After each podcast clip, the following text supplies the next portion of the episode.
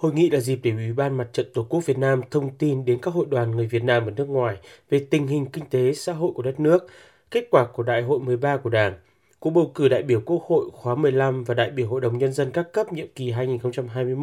2021-2026, cũng như kết quả công tác đối với người Việt Nam ở nước ngoài trong năm 2020 và 8 tháng đầu năm 2021.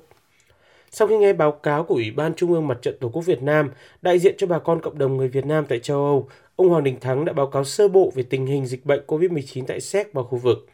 Đồng thời, chia sẻ những khó khăn của bà con cộng đồng người Việt trong các hoạt động sản xuất kinh doanh, cũng như việc khôi phục các hoạt động sản xuất trong bối cảnh dịch bệnh đã có nhiều tín hiệu tích cực. Ông Hoàng Đình Thắng nói.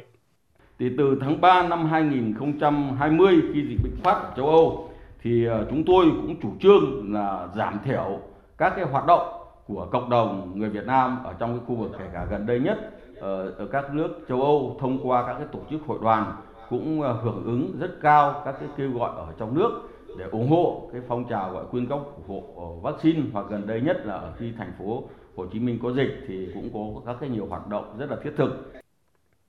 Ông cũng chia sẻ, theo kế hoạch dự kiến, Liên Hiệp Hội Người Việt Nam tại châu Âu sẽ tổ chức đại hội lần thứ hai vào tháng 10 năm 2021 tại Bỉ Tuy nhiên do dịch COVID-19 vẫn còn diễn biến phức tạp với các biến chủng mới nên đại hội sẽ lùi sang năm 2022. Trong thời gian đó, Liên hiệp sẽ vẫn tiếp tục phối hợp với các hội đoàn tại các nước châu Âu và sở tại để khi dịch bệnh chấm dứt, các hoạt động sẽ nhanh chóng trở lại bình thường. Trong bối cảnh Việt Nam gặp nhiều khó khăn do tình hình dịch bệnh phức tạp, cộng đồng người Việt Nam ở Séc nói riêng và châu Âu nói chung sẽ đồng lòng hưởng ứng và hỗ trợ trong nước để cùng chung tay giúp Việt Nam vượt qua giai đoạn khó khăn này. Liên Hiệp Hội Người Việt Nam tại châu sẽ vẫn tiếp tục phối hợp với các hội đoàn trong khu vực tổ chức các hoạt động trong điều kiện cho phép, nỗ lực phối hợp với bà con trong cộng đồng tại Séc và châu Âu, làm tốt công tác đối ngoại để xây dựng và ngày càng khẳng định vị thế của người Việt trong khu vực và trên thế giới.